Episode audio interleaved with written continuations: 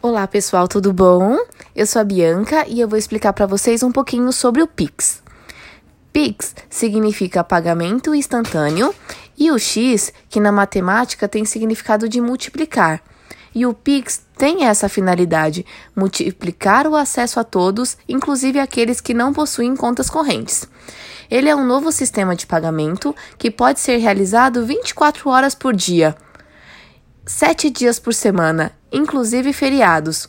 O valor fica disponível na conta em até um minuto e para a pessoa física não há cobrança de tarifa.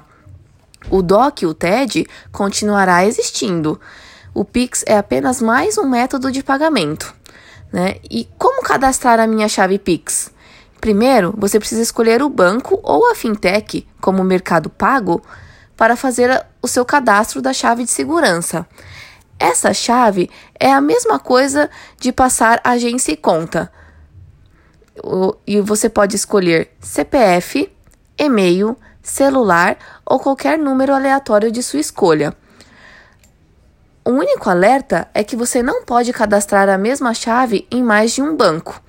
Ou seja, cada banco deve ter uma chave única e essa chave será a sua agência e conta para efetuar o pagamento Pix.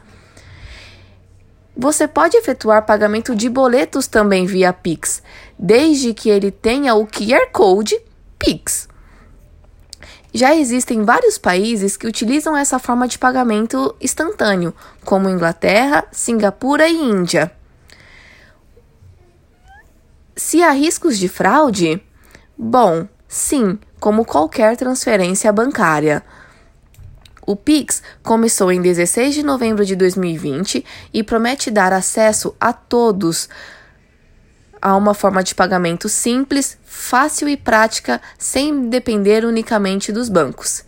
E aí, já fez sua chave Pix?